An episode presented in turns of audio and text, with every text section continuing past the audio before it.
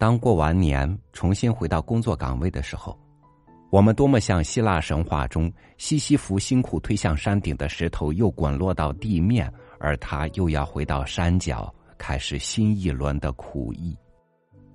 我们和西西弗又回到了一个看似同样的起点，并且在荒诞的现实里，内心升腾起对幸福和希望的憧憬。与您分享阿尔贝加缪的文章《西西弗的神话》。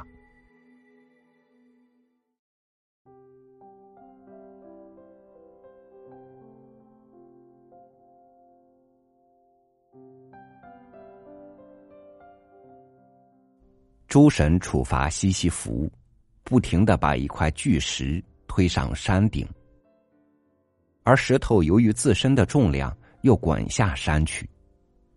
诸神认为，再也没有比进行这种无效无望的劳动更为严厉的惩罚了。河马说：“西西弗是最终要死的人中最聪明、最谨慎的人。”但另有传说说他屈从于强盗生涯。我看不出其中有什么矛盾。各种说法的分歧在于，是否要赋予这地狱中的无效劳动者的行为动机以价值。人们首先是以某种轻率的态度，把他与诸神放在一起进行谴责，并隶属他们的隐私。阿索波斯的女儿阿奎娜被朱庇特劫走，父亲对女儿的失踪大为震惊，并且怪罪于西西弗。深知内情的西西弗对阿索波斯说：“他可以告诉他女儿的消息，但必须以给克兰特城堡供水为条件。他宁愿得到水的圣域，而不是天火雷电。”就这样，他因此被罚下地狱。河马告诉我们，西西弗曾经扼住过死神的喉咙。普洛托忍受不了地狱王国的荒凉寂寞，他催促战神把死神从其战胜者手中解放出来。还有人说，西西弗在临死前，冒失的要检验他妻子对他的爱情。他命令妻子把他的尸体扔在广场中央，不举行任何仪式。于是，西西弗重堕地狱。他在地狱里对那恣意践踏人类之爱的行径十分愤慨。他获得普洛托的允诺，重返人间以惩罚他的妻子。但当他又一次看到这大地的面貌，重新领略流水阳光的抚爱，重新触摸那火热的石头、宽阔的大海的时候，他就再也不愿意回到阴森的地狱中去了。冥王的诏令、气愤和警告都无济于事。他又在地球上生活了多年，面对起伏的山峦、奔腾的大海和大地的微笑，他又生活了多年。诸神于是进行干涉，莫丘利跑来揪住这冒犯者的领子。把他从欢乐的生活中拉了出来，强行把他重新投入地狱。在那里，为惩罚他而设的巨石已准备就绪。我们已经明白，西西弗是个荒谬的英雄。他之所以是荒谬的英雄，还因为他的激情和他所经历的磨难。他藐视神明。仇恨死亡，对生活充满激情，这必然使他受到难以用言语尽述的非人折磨。他以自己的整个身心致力于一种没有效果的事业，而这是为了对大地的无限热爱必须付出的代价。人们并没有谈到西西弗在地狱里的情况，创造这些神话。是为了让人们的想象使西西弗的形象栩栩如生。在西西弗身上，我们只能看到这样一幅图画：一个紧张的身体，千百次的重复一个动作，搬动巨石，滚动它，并把它推至山顶。我们看到的是一张痛苦扭曲的脸，看到的是紧贴在巨石上的面颊，那落满泥土、抖动的肩膀，沾满泥土的双脚，完全僵直的胳膊，以及那坚实的、满是泥土的人的双手。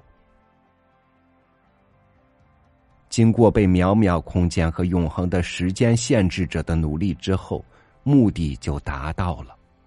西西弗于是看到巨石在几秒内又向着下面的世界滚下，而他则必须把这巨石重新推上山顶。他于是又向山下走去。正是因为这种回复停歇，我对西西弗产生了兴趣。这一张饱经磨难、近似石头般坚硬的面孔，已经自己化成了石头。我看到这个人以沉重而均匀的脚步走向那无尽的苦难。这个时刻，就像一次呼吸那样短促。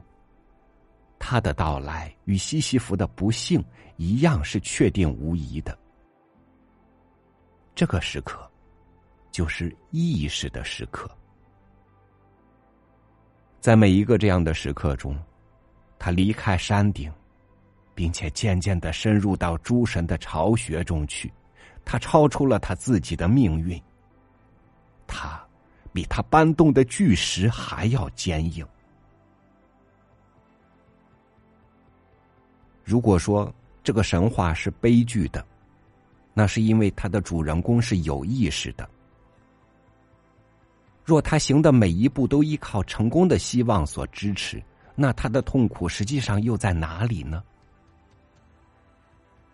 今天的工人终生都在劳动，终日完成的是同样的工作，这样的命运并不比西西弗的命运更荒谬。但是，这种命运只有在工人变得有意识的偶然时刻才是悲剧性的。西西弗。这诸神中的无产者，这进行无效劳役而又进行反叛的无产者，他完全清楚自己所处的悲惨境地。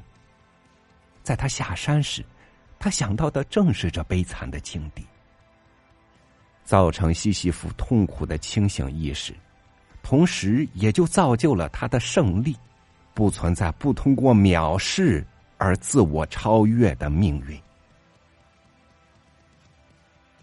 如果西西弗下山推石，在某些天里是痛苦的进行着的，那么这个工作也可以在欢乐中进行。这并不是言过其实。我还想象西西弗又回头走向他的巨石，痛苦又重新开始。当对大地的想象过于着重于回忆，当对幸福的憧憬过于急切，那痛苦就在人的心灵深处升起。这就是巨石的胜利，这就是巨石本身。巨大的悲痛是难以承担的重负，这就是我们的克西玛尼之夜。但是，雄辩的真理一旦被认识，就会衰竭。因此，俄狄浦斯不知不觉首先屈从命运。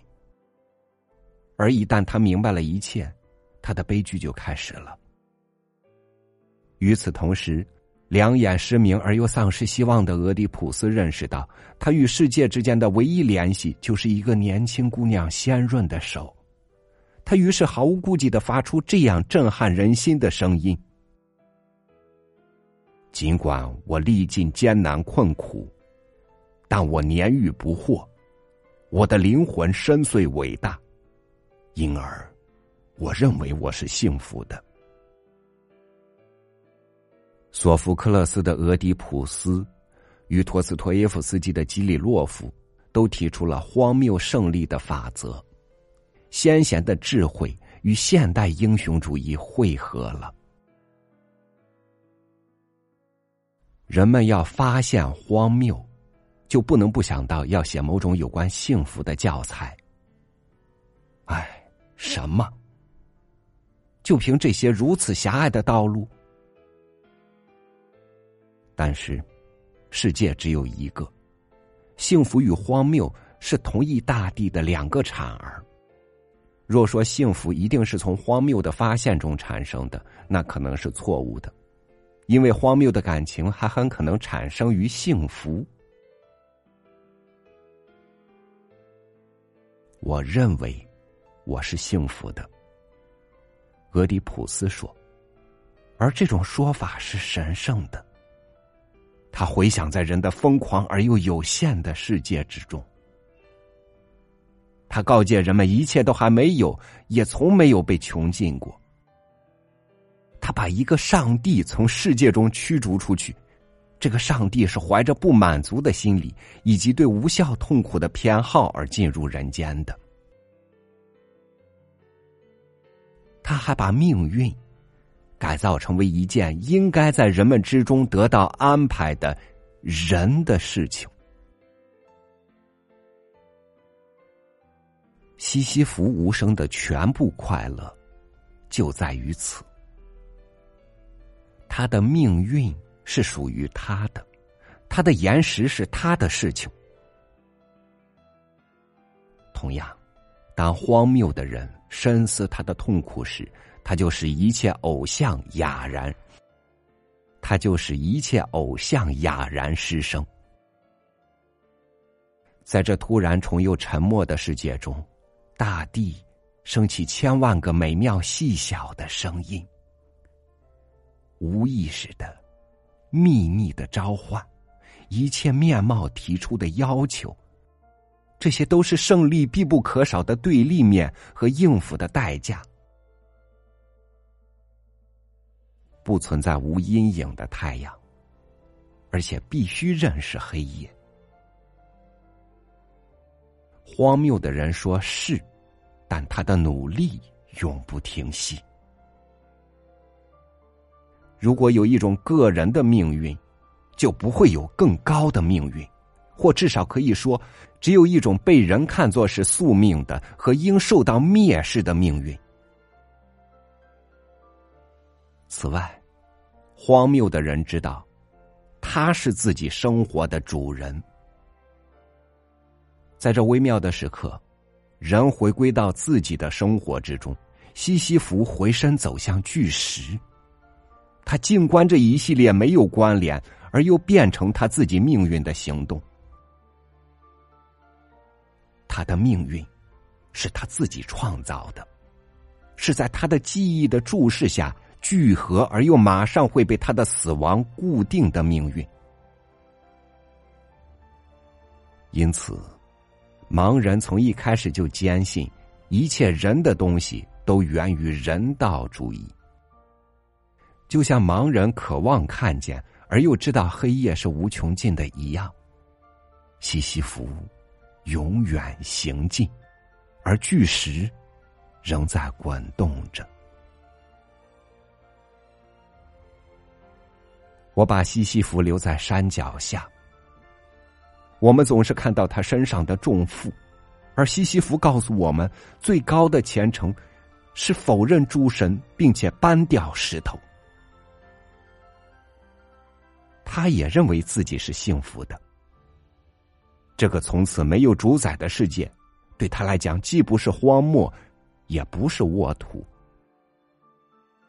这块巨石上的每一颗粒，这黑黝黝的高山上的每一颗矿沙，唯有对西西弗才形成一个世界。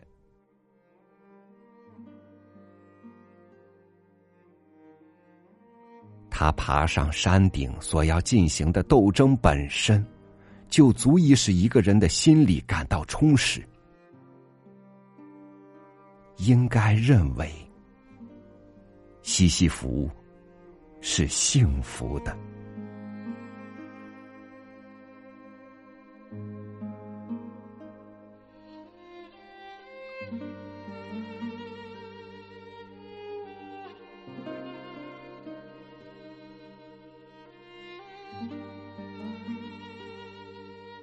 永不停歇，就是对荒诞最永恒的反抗。